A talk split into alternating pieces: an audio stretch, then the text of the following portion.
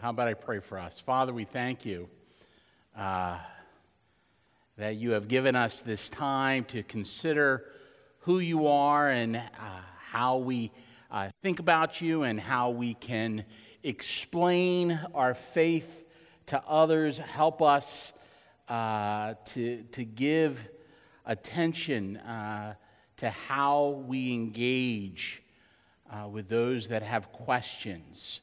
Uh, Father, that we would be um, prepared and uh, and kind in our response. And we pray all this in Jesus' name. Amen. Last week, we started a, a class called Defending the Faith Part two.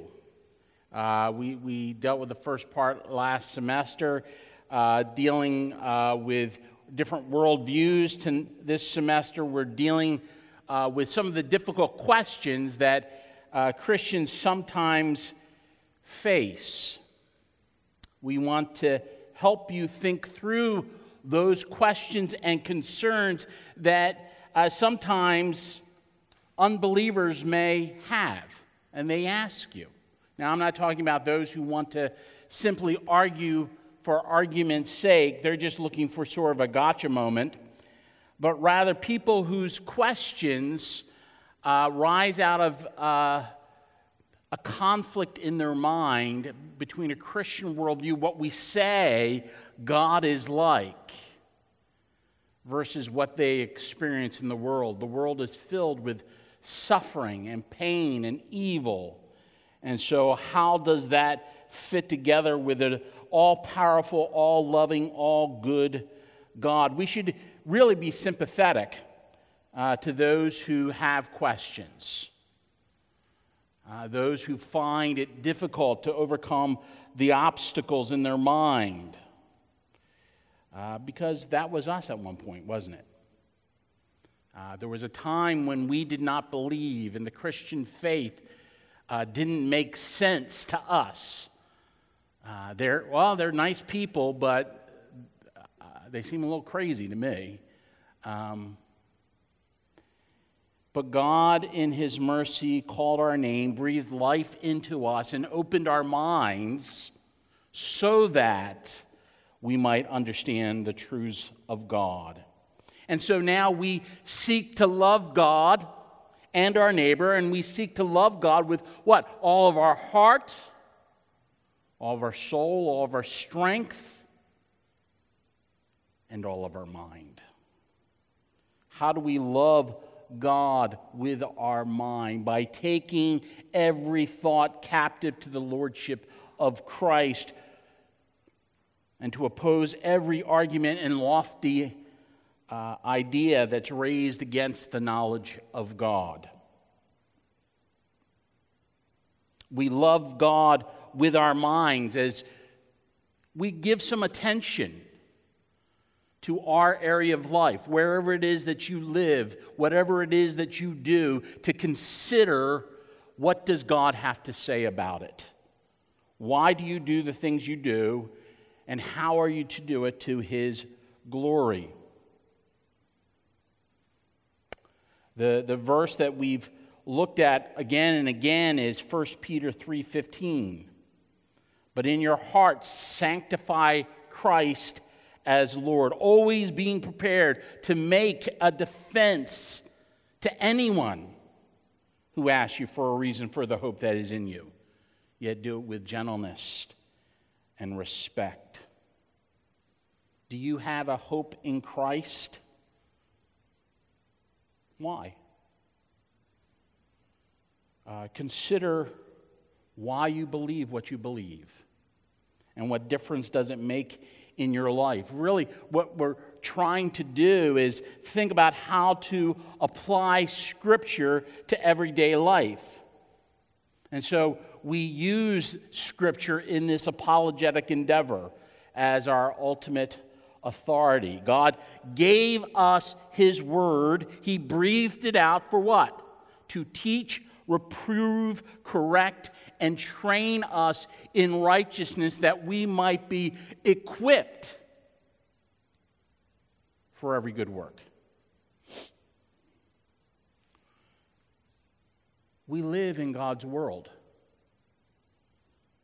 And so God's word is the only interpretation of our reality that will ultimately make sense of all of our experiences. And because we live in God's world, all of us, believer and non-believer, because we live in the world that God created, we have everything in common. Yet, we have nothing in common, because they totally think about the world in a different way. And so what we're bringing to them as they ask their question for the hope that's within us is a new interpretation of reality. We're bringing them God's interpretation of how they are to think and process. And so we need to develop a worldview shaped by God and His Word so that we can understand our life differently. We need to grow in our understanding of the Word so that we can give a defense, so that we can share the hope that we have. Really, all this is doing is asking us to Christian discipleship. We are to, to live, speak, and respond to others as those whose thought life and their actions have been shaped by God and His Word. Tonight, uh, the, the tough question that we ask is, how can we know that God exists? Uh, we're starting at the beginning. Now, historically, uh, what's called classical apologetics would use what they call the proofs for God, the arguments that they think demonstrate that God exists. And there's some value to these arguments. Uh, there's numbers of them, um, some more helpful than others, but ultimately they fall short.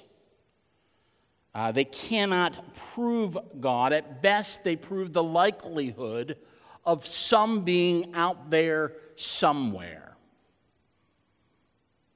They're built upon the idea of an autonomous human reason with the assumption of a supposed neutrality of information.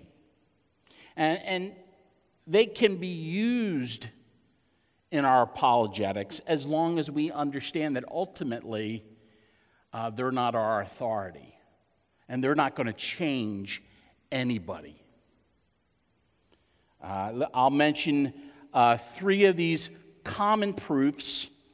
And, and I'm going to use, um, uh, not to be wordy, but I'm going to use the formal names for them so that when you come across them in uh, Christian literature, you'll know what they are. And and then we'll, after I describe them, we'll talk about some of their strengths and some of their weaknesses.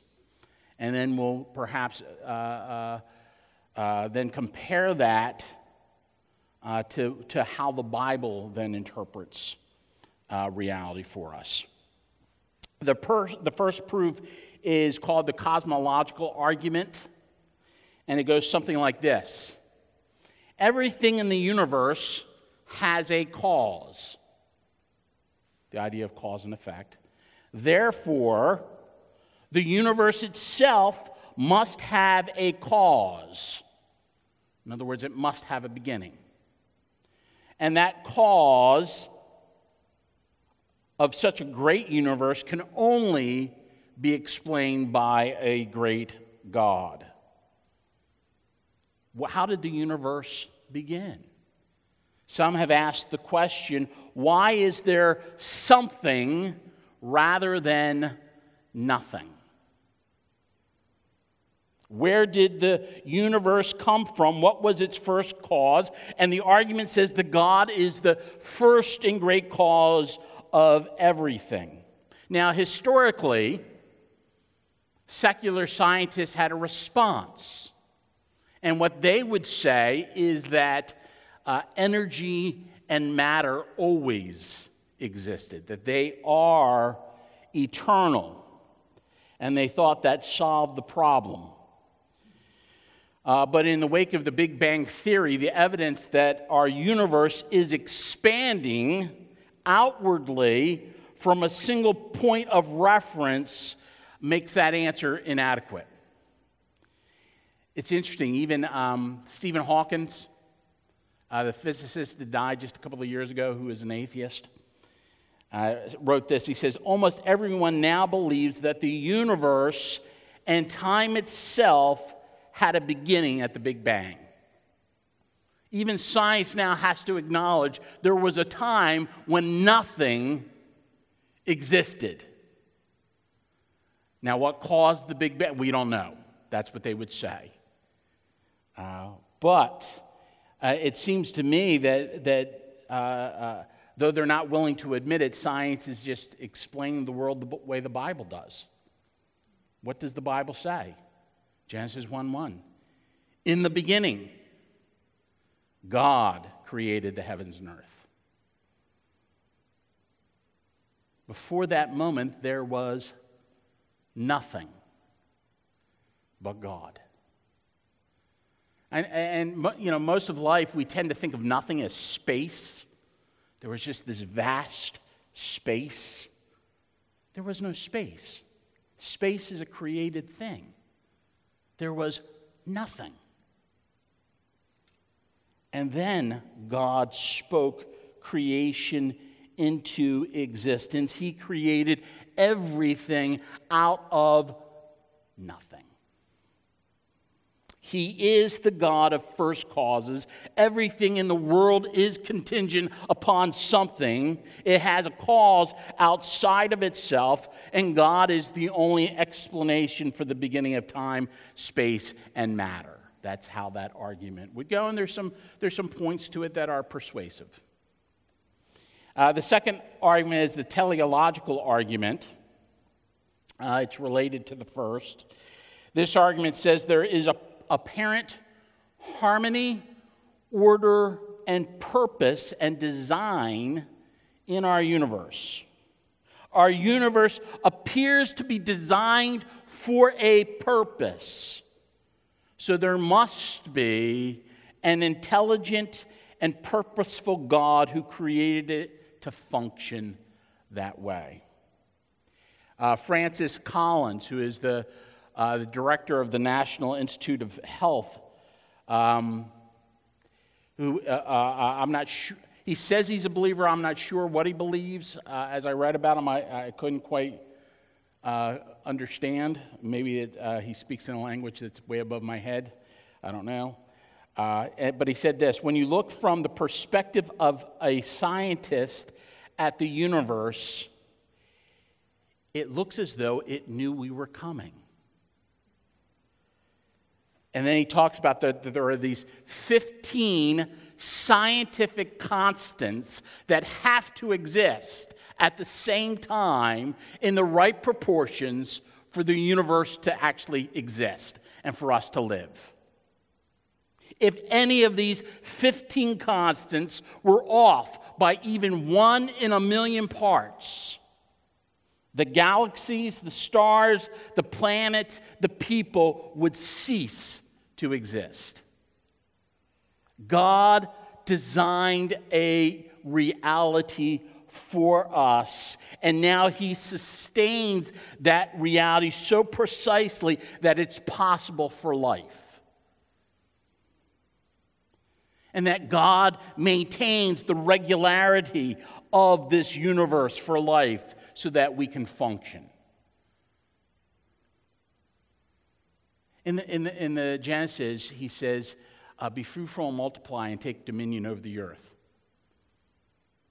How could we have done that if the earth wasn't regulated by God?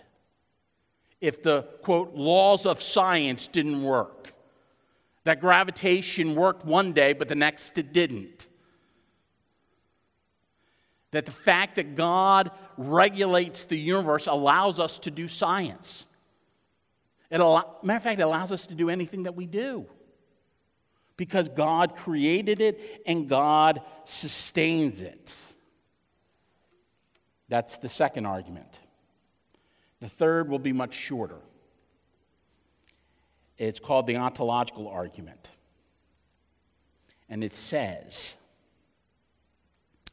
God is defined as a being which nothing greater can be imagined. If we can imagine such a being, then it argues that God must therefore exist, since it is greater to exist than not to exist.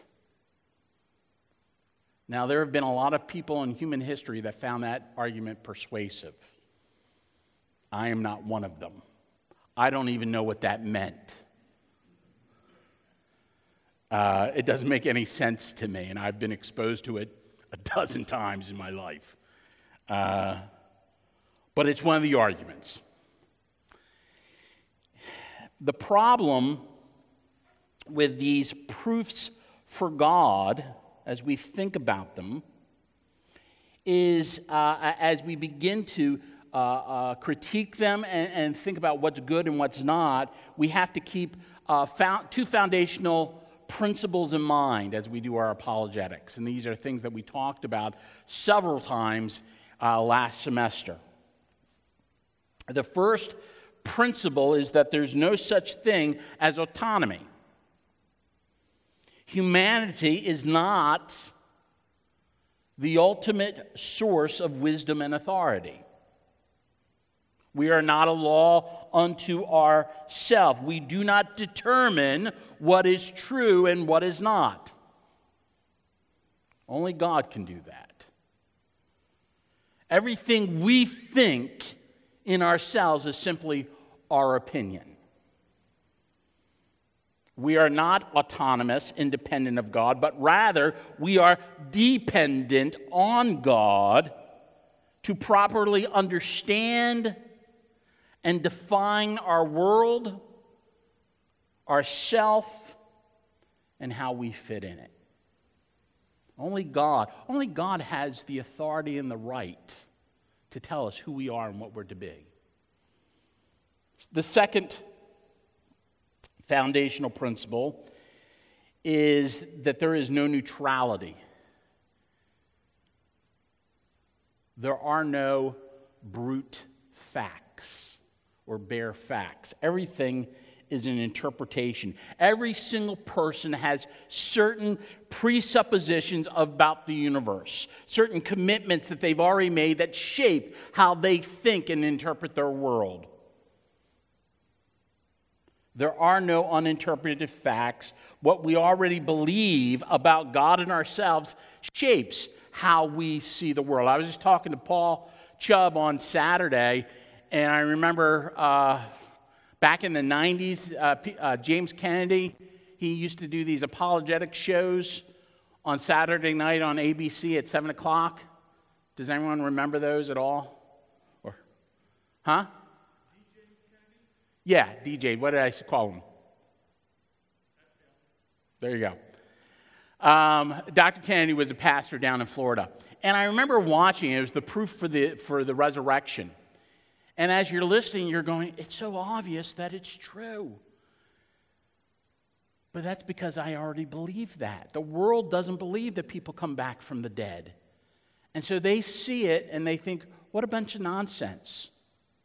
Why would Christians actually believe that? They're already committed to a worldview and a belief that doesn't accept the reality that there is a God. So of course they don't see God anyplace. We have no autonomy. There are, there is no neutrality. And so with these foundational principles in place, let's consider the, quote, proofs for God. Uh, the, my first observation is that the proofs tend to ignore, this is a problem with them, they tend to ignore the reality of humanity's fallen nature. Uh, and it's, they almost deny our depravity.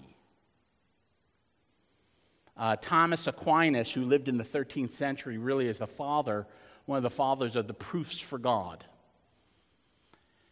And he would argue that the, the that human reason of an unfallen creature can come to the knowledge of God. That's his foundational belief. Um, But because of our depravity, we deny God. Now, depravity doesn't mean uh, that we're as evil as we possibly could be. But what it means is that uh, sin has touched us to the deepest level of who we are. That sin has shaped and distorted everything about us. Our emotions, our will, even our reasoning has been corrupted by sin. That's why Paul says in First Corinthians uh, two that the natural man cannot understand the truths of God, for they are what? Spiritually discerned. The proofs, as they're given, are built on the foundation of the unfallen, of the fallen mind that can understand and accept the truths of God. And that's not what the Bible says. And we'll look at that in a little bit. The second uh, issue that I, that I take with the proofs is that they buy into the myth of uh, uh, neutrality. Uh, the proofs assume fallen humanity is a blank slate, ready to be convinced in the validity of the proofs for God, rather than what we see in Scripture, that we deny the truth in our nature because we are opposed to God. We have uh, presuppositions that determines what we believe, and any new information is interpreted according to those presuppositions. Unbelievers already don't believe in God. And so the proofs don't change that. Um, I, I think I might have used this story last semester, but when my wife was in uh, dental school, um, she was in gross anatomy, and Uh, the professor was talking about a number of things that have to happen at the same time in the human body for us to live at birth.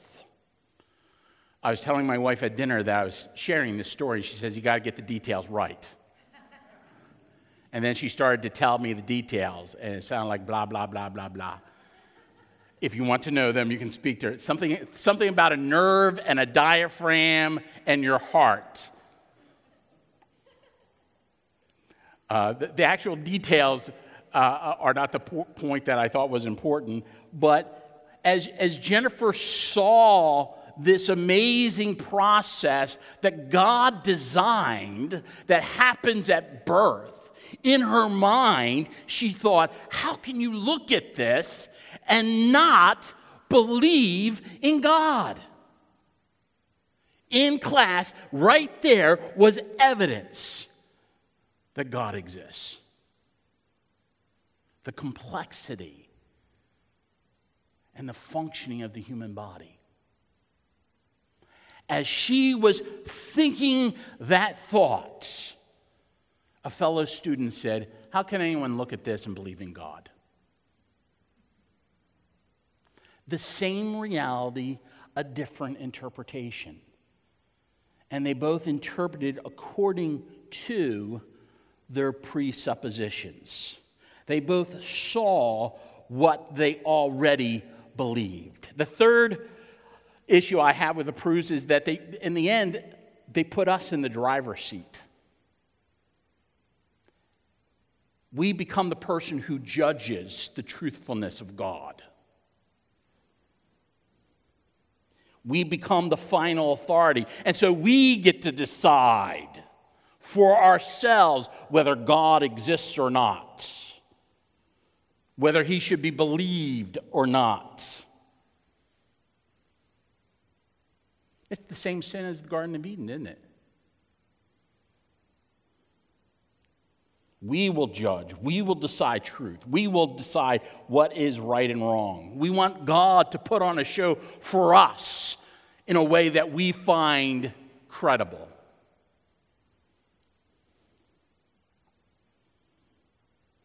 We want to put God under our microscope. But the truth is that he speaks and he has revealed himself and he interprets himself in his word. But mankind is not willing to accept that. But if only you would show yourself. You know what that sounds like? It sounds like the Pharisees when Jesus was on the cross, doesn't it? If you're God, if you're the Son of God, come on down. We'll believe then. He could have come off the cross and they still wouldn't believe. He, he raised Lazarus. He raised a man from the dead. And what did they want to do? Let's kill Lazarus and kill Jesus. The sinful heart does not submit itself to God. Now, these proofs as I presented them are valid in that they correctly evaluate the evidence and give true conclusions. The universe does have God who is the first cause. The universe does demonstrate the purposefulness of design by God.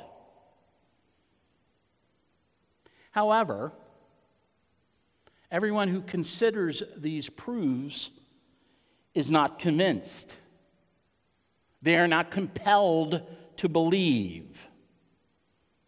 And as I said at the beginning, these proofs at best demonstrate the probability that some higher being exists.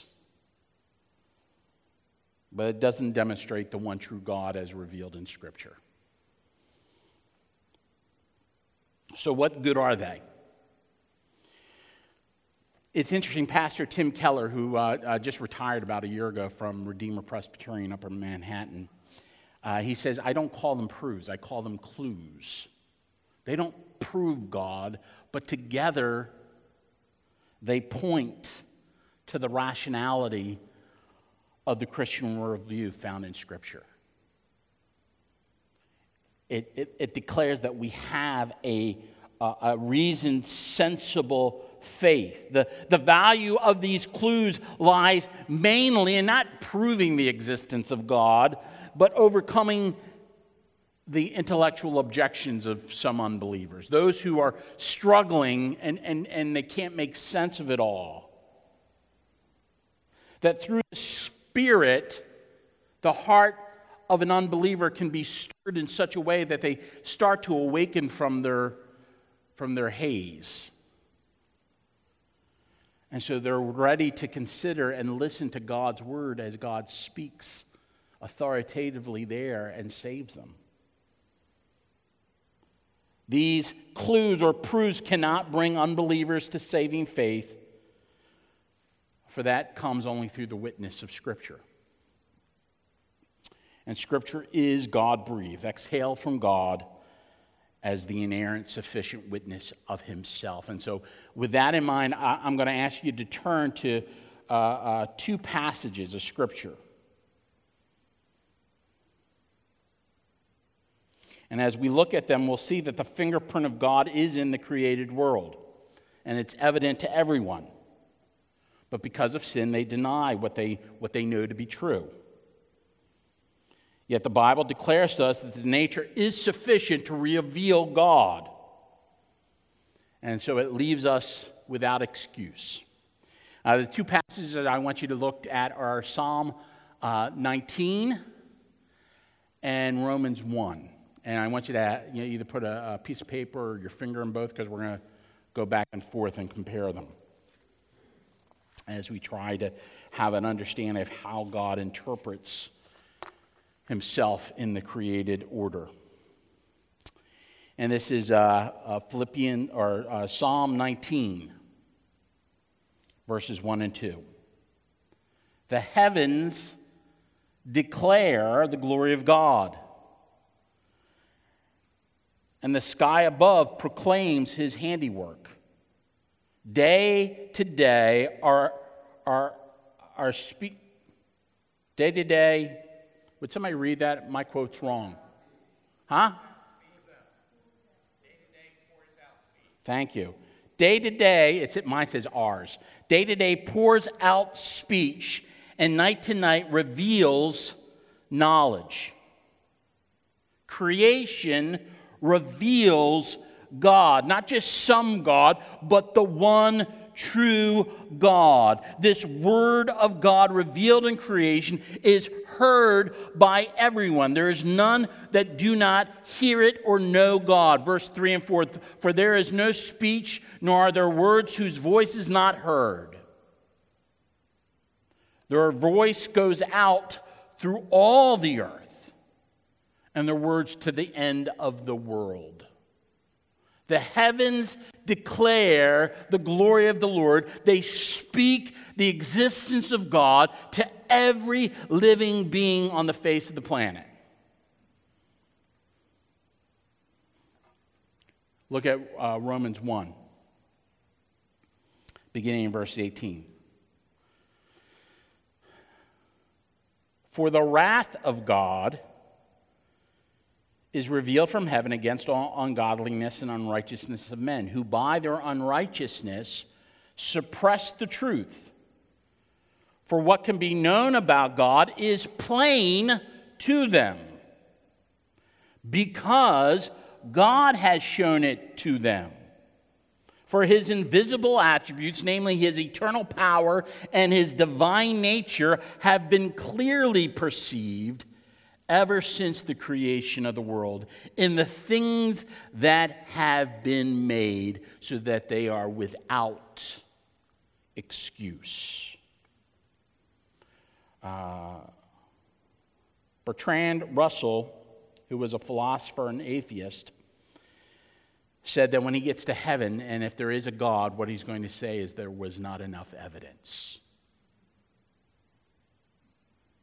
The Bible says there's more than sufficient. God reveals himself, his nature, and his power in the things that he created, so that everyone knows God. As we're engaging with non-believers, they just don't know that there is a God. They know the one true God. God made them to know him. But they have so suppressed that truth in their unrighteousness that they're not even conscious of it.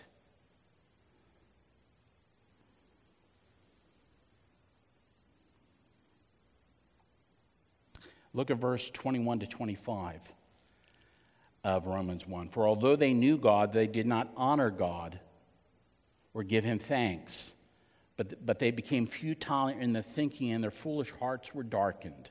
Claiming to be wise, they became fools and exchanged the glory of the immortal God for images resembling mortal man and birds and animals and creeping things. Therefore, God gave them up in the lust of their hearts to impurity, to dishonoring their bodies among themselves, because they exchanged the truth about God for a lie and worshiped and served the creature rather than the Creator, who is blessed forever. Amen.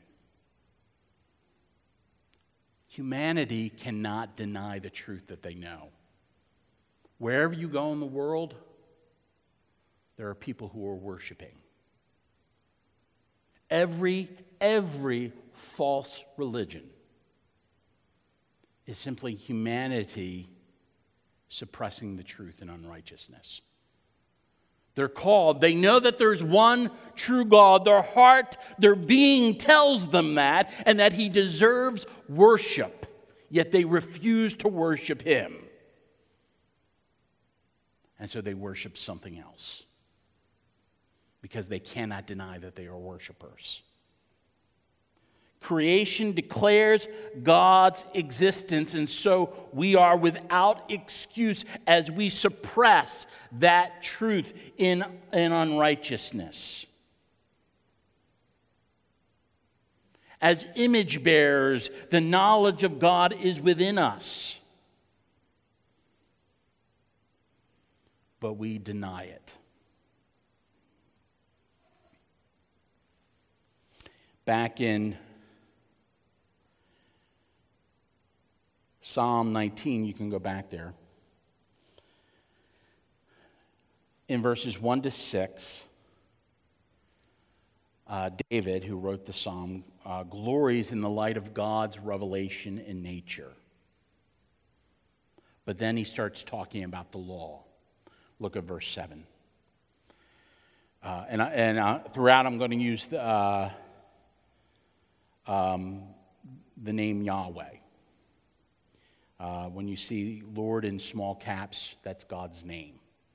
And Jews would not take the Lord's name in vain, so they wouldn't say his name. So they would just say Lord, so that became a practice. Uh, the law of Yahweh is perfect, reviving the soul, soul. The testimony of Yahweh is sure, making wise the simple. The precepts of Yahweh are right, rejoicing the heart. The commandment of Yahweh is pure, enlightening the eyes. The fear of Yahweh is clean, enduring forever. The rules of Yahweh are true and righteous altogether. More to be desired are they than gold, even more than fine gold. Sweeter also are they than honey, and the drippings of the honeycomb. Moreover, by them your servant is warned. In keeping them there is great reward. As you, as you read Psalm nineteen, the, the, the change of topic is kind of jarring. But he, the author is not really changing the topic. Uh, just as the creation is the first great light of God's self-revelation in creation, the law of God is the second great light of God's revelation in nature. All of nature, including the law, reveals God. How? The law reveals the character of God, what he is like. It's an expression of his righteousness. What's interesting in in Psalm nineteen, verses one to six, where uh, uh, it's talking about the heavens declaring the glory of the Lord, uh, God is referred to as Elohim, which is, is the word for God. He is the creator. He is the powerful and mighty one. However, beginning in verse seven, instead of using the word Elohim for God, it's using the name of God, Yahweh, as he's revealed himself to the Jews. Meaning he is the covenant-keeping, redeeming God who is holy and gracious. And then in verse ten, eleven, that Yahweh's law, God's law, is better than gold, sweeter than honey. It warns the sinner and uh, uh, uh, uh, rewards the obedient. God's law is his interpretation of reality. It tells us how we're supposed to live. He placed it in us at creation. And so it warns us how to live. What's interesting, we see this again in Romans one. Flip back. Paul, uh, Paul has talked about how we suppress the truth of God in unrighteousness. God has revealed himself in nature, but we've exchanged the glory of, the, of God for uh, the image of created things, and we're worshiping the creation rather than the creator. Then down in verse twenty-eight, he says this. Those that deny the truth, those who suppress the truth, those who turn away from God. And since they... These sinners, these unbelievers, did not seem fit to acknowledge God. God gave them up to a debased mind to do what they ought not to be do- what ought not to be done. They were filled with all manner of unrighteousness, evil, covetousness, malice. They are full of envy, murder, strife, deceit, maliciousness. They are gossips, slanders, haters of God, insolent, haughty, boastful, inventors of evil, disobedient to parents, foolish, uh, faithless, heartless, ruthless. Then what does it say? Though they know God's righteousness, decree that those who practice such things deserve to die, they not only do them, but give hearty approval to those who practice them as well. The unbeliever knows in some way the righteous character of God. That's part of what God placed in them through the creation. Even prior to the giving of the law at Sinai, we see evidence of, uh, of the Ten Commandments in the Old Testament. The Sabbath was made holy when? At creation. Adam and Eve uh, uh, coveted to be like God. Cain is condemned for killing his brother Abel. Abraham is wrong to lie about his wife Sarah. Jacob and Esau both dishonored their parents. Jacob puts away, uh, is told to put away foreign gods. Laban stole from Jacob by changing his wages. Joseph knows it's a sin to commit adultery. All of those things are wrong. How did they know it was wrong? If we don't see the Ten Commandments yet. The law of God hasn't been given on the mountain. Yet somehow humanity knew the morality of God. Now our present world denies God, and it says that morality is just a human construct, something we've agreed to live by. But no matter what people say, everyone believes that there are things that are absolutely evil. Uh, again, Paul and I were just talking about this on Saturday. Uh, in the nineteen sixties, there was a, a Christian who was debating a Jewish atheist, and the, uh, uh, the atheist was saying that there is not so there's no such thing as morality. There's no such thing as evil. And the Christian simply asked, "What about the Holocaust?" And the Jewish man just stopped, thought for a moment, and he said, yeah, that was evil. Or there was a man, a, uh, a guy that I met at a coffee shop in Philadelphia. His name was Jack. Uh, we we uh, it was a coffee shop away across from the apartment that we lived in when we first moved there, and Jack was a regular in this coffee shop. And so we struck up a friendship. And I remember that, like uh, uh, uh, the Jewish atheist, this Jack uh, didn't believe in right and wrong. I can do whatever I want. Nobody can tell me what's right. Nobody can tell me what's wrong. Those are just made-up things. And then one day he told me about how his wife left him and mistreated him in, in pretty atrocious ways. And so I asked him, was she wrong? Did she do you wrong? Was she evil in doing that? And he had to say that she was. Contemporary thinkers say there's nothing, uh, there's nothing that we can call wrong. But at the same time, what does the world say about uh, the Christian worldview? That it's wrong and it's intolerant. Everyone believes in some standard outside themselves that determines right and wrong. The question is, where does that come from? If there is no God, then there is no objective standard of morality outside of ourselves, and we cannot know what is true. We were created in the image of God, to know God, to reflect His righteous character. Uh, and so He made us as rational, moral beings who know God, know God's law, and that should guide how we think about right and wrong. Created in His image, our, our, per, our personhood knows not just in some divine being, but in uh, God as He's revealed Himself in nature and Scripture. Our own understanding of, of right and wrong tells us that there is one who is righteous, who made us and everything else. The created reality is God revealing himself, demonstrating who he is.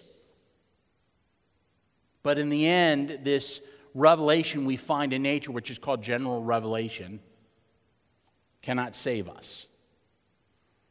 It just leaves us without excuse, and so it condemns us. What we need is special revelation, which is God's Word. We need uh, God to reveal himself, not just as creator and judge, but to reveal himself as a good and gracious God who has mercy on those who come to him and humble themselves before him. We need God's Word to reveal the grace and the mercy of, of God that can only be found in the person and work of our Lord Jesus Christ. Uh, speaking about uh, proving the existence of God, this is what uh, Wayne Grudem says. He says, for those who are correctly evaluating the evidence, everything in Scripture and everything in nature proves clearly that God exists and that he is a powerful and wise creator. And then Grudem says, therefore, when we believe that God exists, we are basing our belief not on some blind hope apart from any evidence, but on an overwhelming amount of reliable evidence from God's Word and God's work. Will you pray with me? Our Heavenly Father, um, help us uh, to see you in everything that you made. Uh, and help us uh, to give ourselves wholeheartedly to your word that interprets for us how we are to think and how we're to live in light of who you are. Uh, Father, we need your Spirit uh, to enlighten our minds. We need your Spirit to conform our hearts uh, to who you are, and that's what you have promised to do. And so uh, may we give ourselves to that work uh, daily, and we ask this in Jesus' name. Amen.